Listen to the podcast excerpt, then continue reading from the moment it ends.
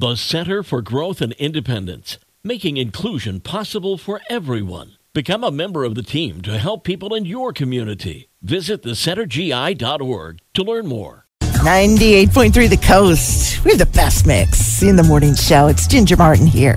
Let's dive right into your daily dish this morning because here's something to get excited about if you love Meg Ryan. The rom com darling from the 90s is going to be back. She has co written, directed, and starred in a new romantic comedy. It's called What Happens Later.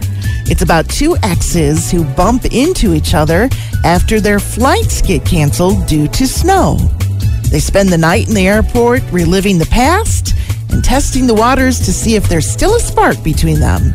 What happens later will debut in theaters October 13th. If Burger King is your favorite go to fast food joint, they are being sued for falsely advertising the size of their Whoppers.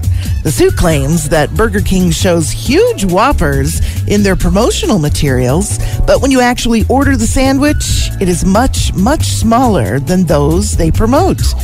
Burger King wants the suit dismissed, saying they do make the food in their ads appear as appetizing as possible, and they're not required to serve burgers that appear exactly like the picture. But the judge isn't tossing this one out.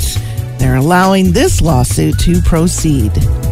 And Selena Gomez, who starts in Only Murders in the Building, was just called out for violating the rules of the Hollywood Writers and Actors strike.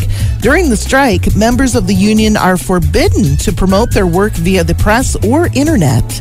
And Selena posted on Instagram that Only Murders in the Building was streaming its third season on Hulu.